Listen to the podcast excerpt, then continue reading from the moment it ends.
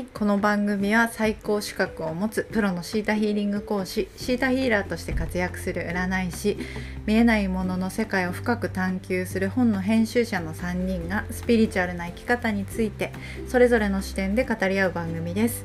スピリチュアルな学びによってより高い次元での幸福を知った3人が皆様の日常を少しでも明るく晴れやかに新しいステージへの道が開かれることをお祈りしてお送りしています。私は湘南でシータヒーリングと数秘術でセッションをしている神田香奈です。サイエンスの資格を持つシーターヒーリング講師の山口リリ子です。フリーで本の編集をしたりお話を書いたりしている山上二郎です。はい今日はですねえっ、と、うん。呪いについて話題にしたいと思いますが。呪いがテーマですか？呪いということでまあ何の問いもないんですけど呪いの 呪いの話ということでリロさん、そういう怖い本を書い書いてる人はい書いてるから。そうですね。私ホラー小説作家としてね。大変興味深いテーマですが。実際にねこんなのあるの？みたいなうん。人もいると思いますけど、うん。あるってことですよね。うん。うん。実際にうん。起きる人には起きちゃう。起きない人には起きないっていう話かもしれない、で起きてる人にとっては本当に怖いですし、うん。それから人生が悪くなったっていうふうにね、経験しちゃうんじゃないかなと思います。うん呪いって何何ですか？そもそも、改めて、呪いっていうのは自分は悪いことしたっていう意識、うん。この意識から始まるネガティブ連鎖、ううん。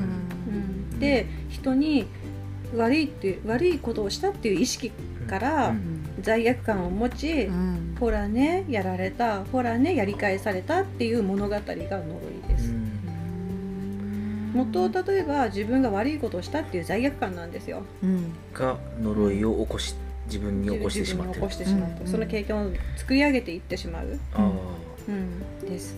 でそれに対して専門家が現れ、助けてほしいっていう気持ちがねの人たちも生まれていき、ん。生まれていきそして専門家がね生まれていき、ん。であらゆる形で呪いの解放の仕方を学んでいき、とてもとても簡単ではなく難しいものに作り上げていくっうんて言ってしまった世界ですね。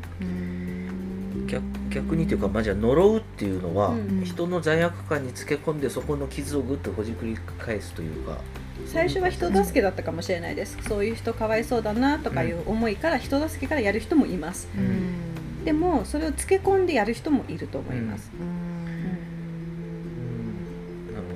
まあそう聞くとねこうヒーリングが失敗すると呪いになるみたいなこともあるのかなっていう気もね、うん。してきますけど、はい、えうん。ーっとかなちゃんはあれですよね。お客さんでこううん呪いを受けている人がうん。現れた、あと私は一人だけ見たことがあってこう最初ふって見た時にオーラが一部分だけ真っ黒い部分があって、これは何だろうって思っていつも通りこう創造主にお願いしてするんだけれども全然こう創造主に帰らないような黒いモニャモニャモニャっていうかまがまがしい感じですよね、ものがあってその場合ちょっと掘り下げをしてった時に、うん。やっぱりこう10年も前の話なんですけど不倫をしていて、でそのこう結構な大事というか大きなことになり、うん。うん。そしてこうその相手の奥さんにめちゃくちゃ恨まれ続けてるというか、でその恨みっていうのをいまだに、えー持ち続けていてでその人が持ってる思考はやっぱ罪悪感であり、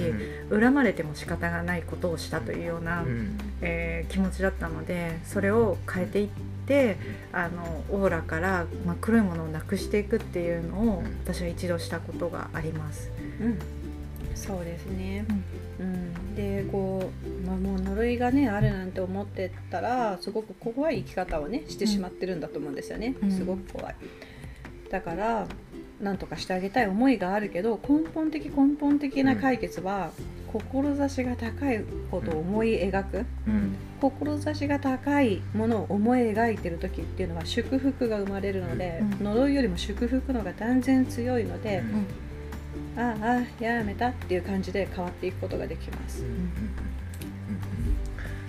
そのなんとかね、えー人生観が呪いを許す受け入れる人生観になっちゃってるということですね、そうです呪われる人っていうのは、うん、そうです。うん、まあ、実際起きてるから辛いことではあるんですけれども、うん。根本的な解決は志が高いものを感じる。うん。で呪いとはちょっと違うかもしれないけど浮遊霊の時私はそれ体験したんですね、うん。浮遊霊っていうのは行き場をなくした幽霊のこと。うん。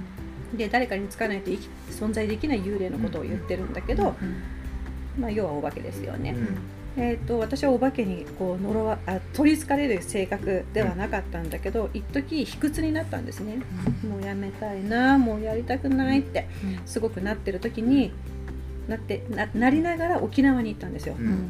そしたらすごくあのお化けを感じて初めてお化けを感じて寒気がやってきて、うん。怖かったんですよ沖縄で。うん。で沖縄のことを知れ知りたくなったんですね、うん。何があったの？この場所でみたいな、うん。そしたらまあ戦争とかもあったじゃないですか、うん。でそのことを聞いて本当に震え上がって、うん。それからあの体が重たくなって寒くなって怖くてうん。高い考え方を持てなくなったの。うんその前までは私はヒーリングの先生でもあったから、うん。いつも高い志を持ってたんですよ、うん。でも考えられなくなっちゃって、ずーっとこのお化けと付き合い続けたの。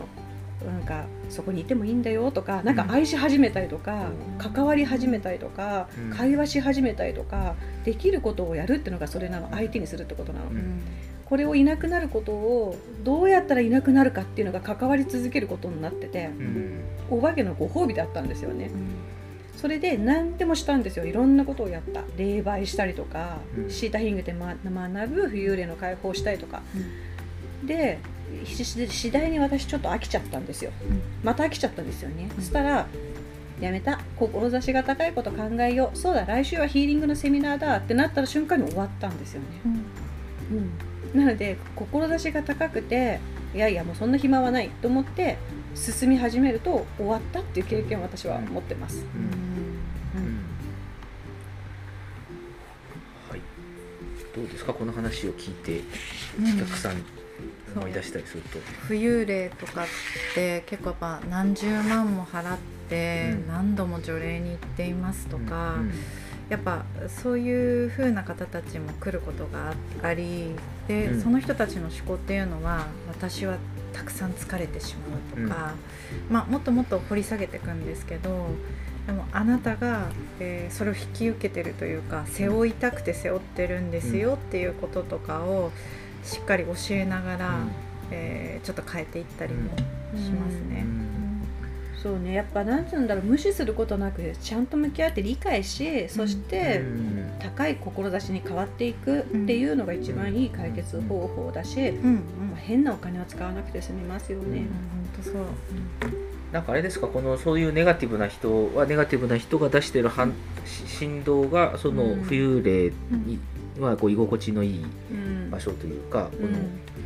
やっぱ石の下に住んでる虫は石の下の暗くてジメジメしたところが好きなのでそこにいるわけでうん。みたいなあるんですかねこうあります、ん。そのこ私私じゃなくて幽霊さんがくっついた人は幽霊がくっついたことを悩み続け苦しむじゃないですか、うんうんそれに対して対処し続けることが、うん。幽霊さんのご褒美になるううん。ん相手にし続けることが、うん。あそう繰り返しになりますね、うんうんなんで、うん。うん、でまあごご本人大変なのはもううん。重々承知の上なんですが、うん。どうすればそうではなくっていうふうに考えた方がいいですね、うん。相手にし続けない方法を考えるうん。方がいいと思います、除霊っていうのはこう払っても払ってもその金額じゃないです、ねうん。つきやすい自分を変えない限りはう、うん。ん呪いからも除霊幽霊からも解放されることはないという。そうですそうです。で、うん。本当金額を払えばと思ってうん。うんその恐恐怖に入ってる人っていうのはうん。お金いっぱい払っちゃうから、うん。そういったことにつけ込まれないようにもしなきゃいけない、うん。うんそういうことも気をつけてほしいし、うん。あとはシーターヒーリングでやる浮遊霊の解放はうん。一番簡単な方法を教えてるんですね、うん。なので一番簡単な方法をできるようになりたいと思うように向かってほしいです。向かう方向。まあなんかこれはこんな簡単に外れるはずがないんだという思い込みもあるでしょうしね、こういう。うんそうそれも変えてほしいですね、うん。簡単ですよっていう。ねうん。うんなるほどですね。うん。そういうふうなそ向かう先をちょっと変えてみるっていうのもいいんじゃないですかね。う、ん。うん。なんか自分がこう悪いことばかり続きの時っていうのはなんか呪われてる可能性ってあるんですか、あ呪いの連鎖はあります。連鎖はある。うん、ありあそれはある種こうまあ先祖からの思考の受け継ぎとかなんかそういうのもあったりする。どうなんでしょうか？なんか多分先祖さんから呪いをもらもらってくるっていうのも、うん。DNA で入ってもらってくることもありますね。ううんんうん。まある。うん、めったに見たことはないですけれども、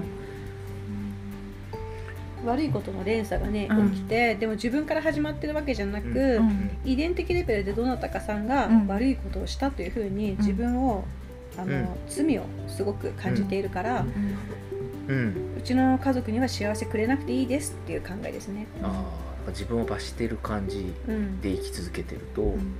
そう。で罪を償い続けるとこの呪いが解けるというか、まあ、懺悔ができるというか、いい人でいられるというか許してもらえるみたいな気持ちになるので、喜んで罪を背負ってる状態うん。にうんなっていく。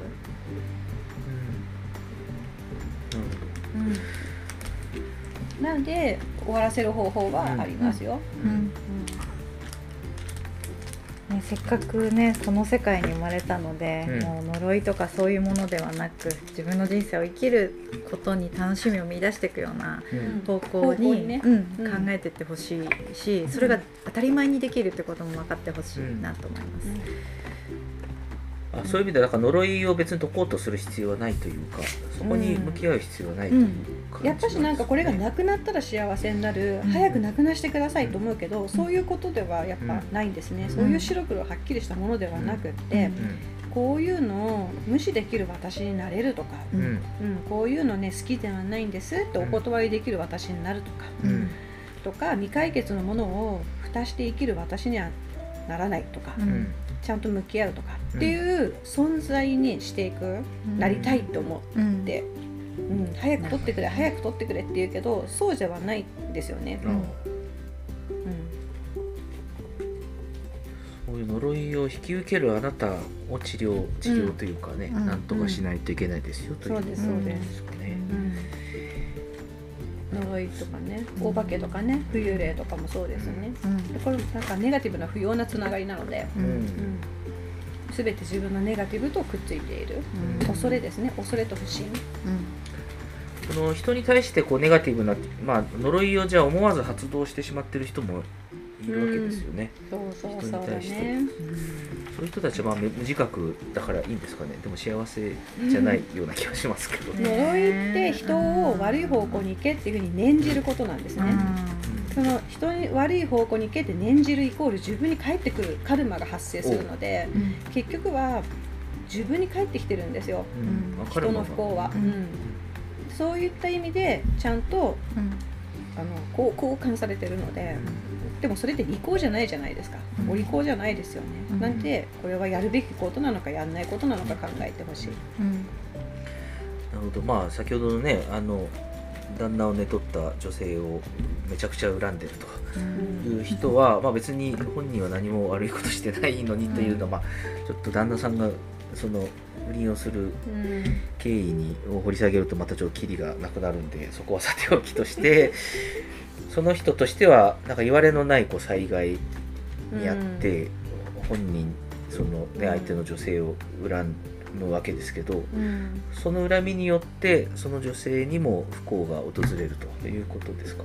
うん。やっぱオーラちょっと黒かったからなぜかわかんないけど気分が上がらないとか常にネガティブなものを見てしまうとか、えーうん。なんか罰を罰をなんか受ける受けるというか、うん。そういうのはあるかなって思いますね。あそのその,、うんその人を恨んでる奥さんのうん方うん。も何か、多分エネルギーを送ってるようなもんなんで、やっぱりこうこうあんまよくよくないっていう言い方が正しいのかわかんないけどやっぱそれなりにあると思います。幸せじゃない、うんちなみに呪いを送られたとしても、うん。普通はオーラでうん。バーンって跳ね返される、うん。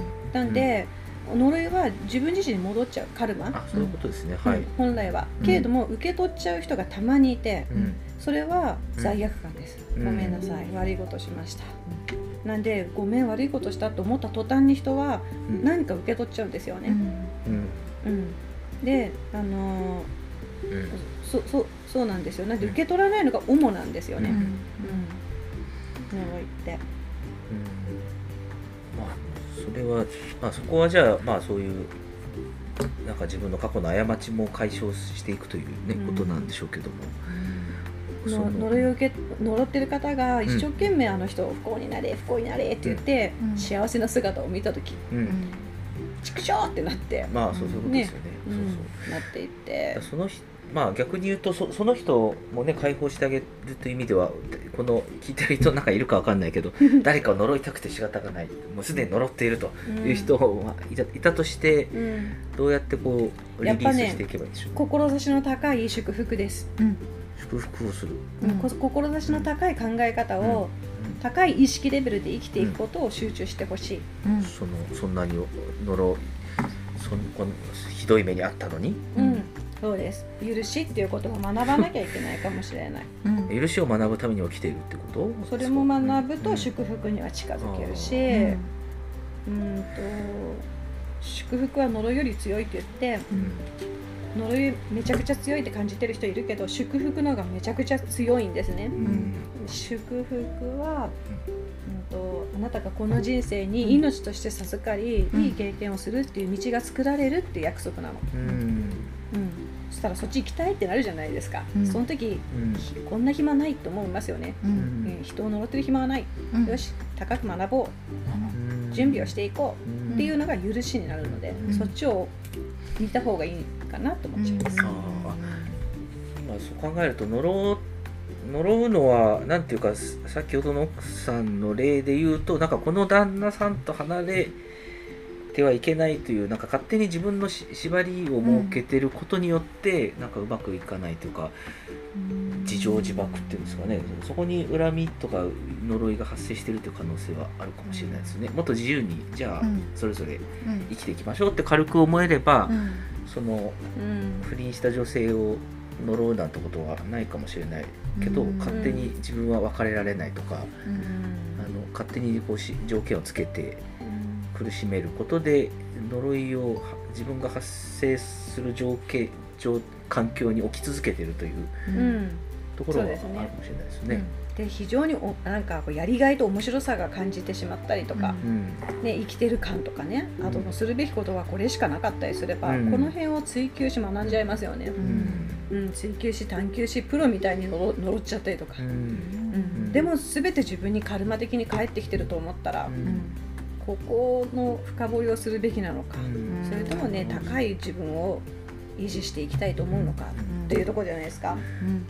なるほどですね。なんか自分で自分を縛っててなんかうまくいかないというストレスをうん。うまく生きられないといううん。ストレスを他の人にぶつけているというものなんだというふうに考えればもうん。っとか軽くなるかもしれないですね。うん、本当そう思います。はい、じゃあ誰かを呪いたくなった人はやめてください。逆に 自分が祝福しましょう。そう自分が何かに縛られてないかと,、うん。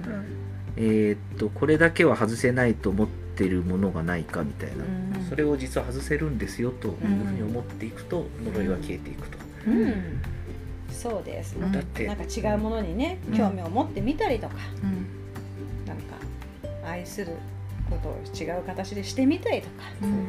実はこれは経験で良かったことがあるっていう発見をするとかうん。ですかね。うん。だってやめられないんだもんとか思ってると、その条件は変えない。そそこありきで考えるとうん。いろいろ不具合出てきて誰かを呪わなきゃいけないけどここ外せばうん。全部自由になるよみたいなうん。風になれば呪う動機がなくなっていくというかね、うん。ストレスが消えていくってあるかもしれないですね。そうですね。はいなんかちょっとじゃあうんはい。呪いたい人呪われてる人にすごいやめてくだアドバさいイスしよ。祝福です。はい祝福を送ります。はいじゃあ美徳カードのコーナー。はーいはい。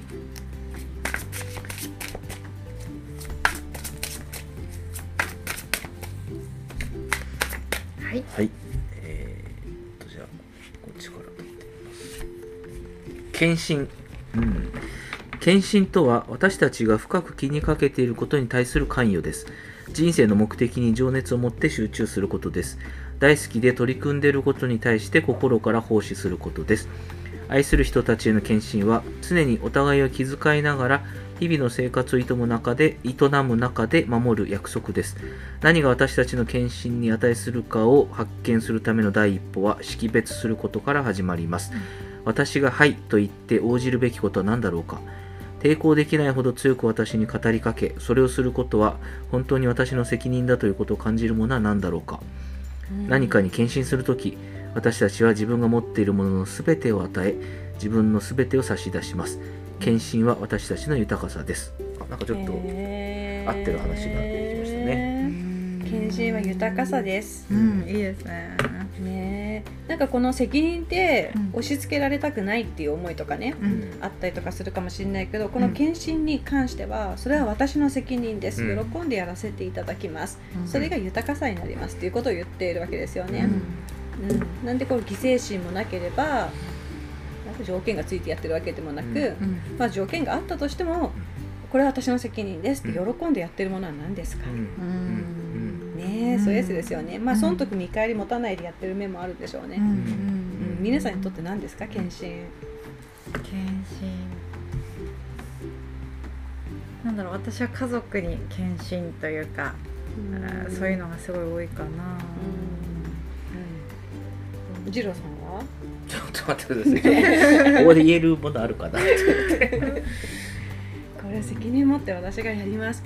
でもや私も家族かな、うんうん家族が一番うん。ねそれを誰かに任せるなんてことは考えたことないし、うん。やっぱ家族が居心地よく幸せでうん。っていうのはね思いますね。うんそのね先ほどのこのけあの呪いの話とか関係づけて言うとなんか人のために生きることに喜びをね、見出せばうん。いいんですよって話だったような気がしますね、うん。そうですね。誰かのた誰かのためにっていうことになんか喜びと責任を感じるうんような生き方をすれば、呪われることもないし呪う必要もない、このテーマが自分の人生にはないことが分かりますよね。人のためにやりたいって思ったら、うん。呪いのテーマが自分の人生にうん。起きにくいですもんね。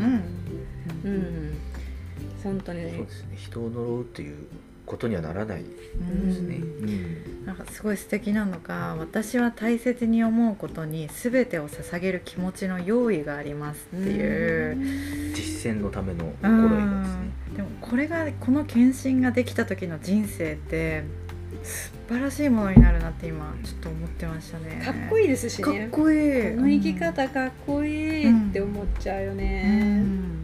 なんかねよくボランティアっていうのは本当は責任だから、うん。あのやりたい時やりますじゃないんですよね、うん都合がいい時やりますでもないんで。すよあれっそうですね。て。ボランティアじゃないんですよねそれがね、すごく献身的にやってるんですよね。うん。うん。だからいつやりますと言ったらうん。お金もらってなくてもいつやりますだし、うん。うん。そうなんそうだよいう責ね。任があるというね、そうそう。うん。そうなんですよ。なんか暇な時にやっときますとか自分の都合がいい時はやりますとか、うん。そういうことではなくねうん。これは私がやりたいと思っている私のものでもあるので、うん。うん。やりますみたいな。しかもなんかめちゃくちゃ価値を感じていて、楽しいと思えてとかでしょうかね。うんうんなんかね自分にとってのこう優先順位本当の優先順位は何だろうかということを考えさせられるうんかもしれないですね。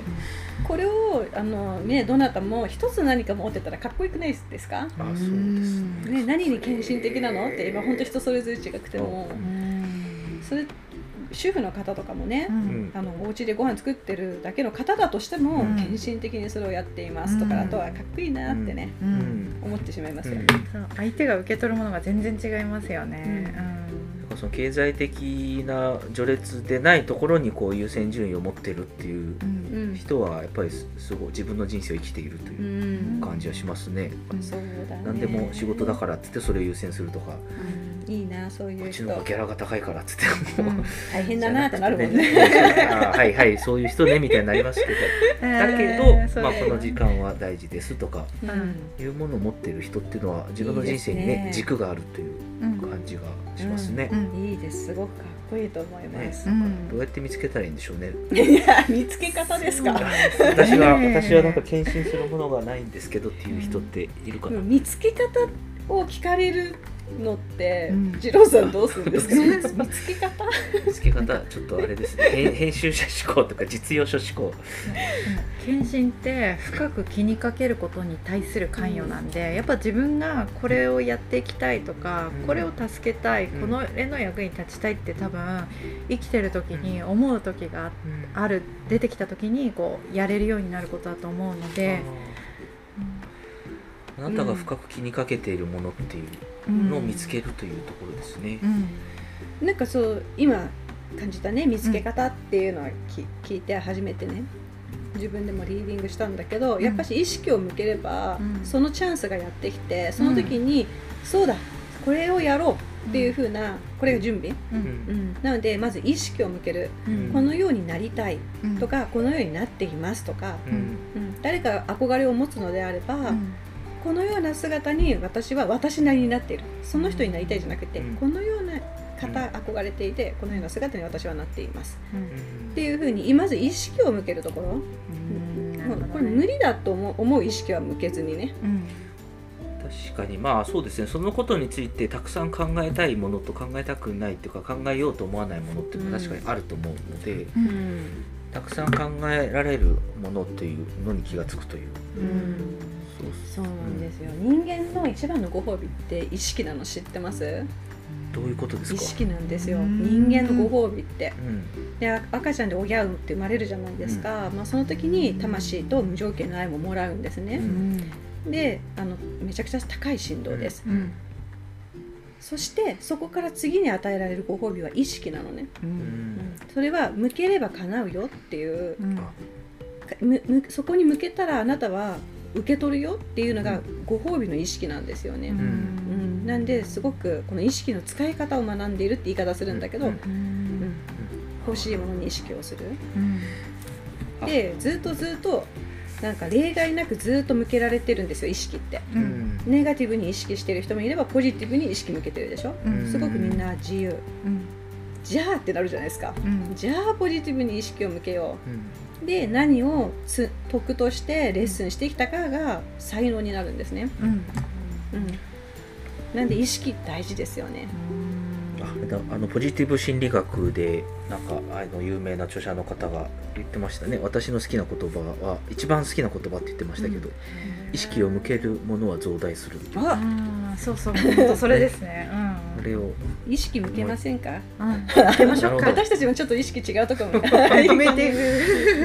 そうするとこう検診を見つからない人は検診という言葉行動に意識を向けてみるとうん。検診というものが見つかっていくということですね。そうですよ。自分次第で見つけられて、ね、人はどなんか、まあ、どうしたっていうアドバイスはもちろん大事ですけど、うん。うん。自分次第ですからね、うん。どこにどう意識向けるかは。うんそうですね、うん。まあなんか探し方というより意識を向けてみれば、うん。そこに検診の道が開け、うん。開かれてくるとうん。いうことですね。豊かさとかね、愛とかね意識を向けましょう。ん。そうですね、まあ、そうすればねこう人まあそうですね。人を呪うという意識を向くと増大してしまう。う、うん。その人すら祝福するということですね、うんそうだねそうだ呪ね。呪いたくなる人をむしろ祝福するうん。ぐらいになればうん。いいんでしょうか、うん。ね。怖い話は書く必要がなくなるでしょうか？怖い話。でもあれなんかスリルと続々で見てるんですよね。あそうです。そうですね。違うんですか？あれあそうだと思います本当に？意外。に 本当にあった。本当にあったと言って本当にない話なんですけど。えーとまあこの後どうなるのっていうそうですね、サスペンス続々？あとまあ本当にあったら怖いなって続々だと思いますね。なるほどね。そういう楽しみ方をしてるってか感じでしょ？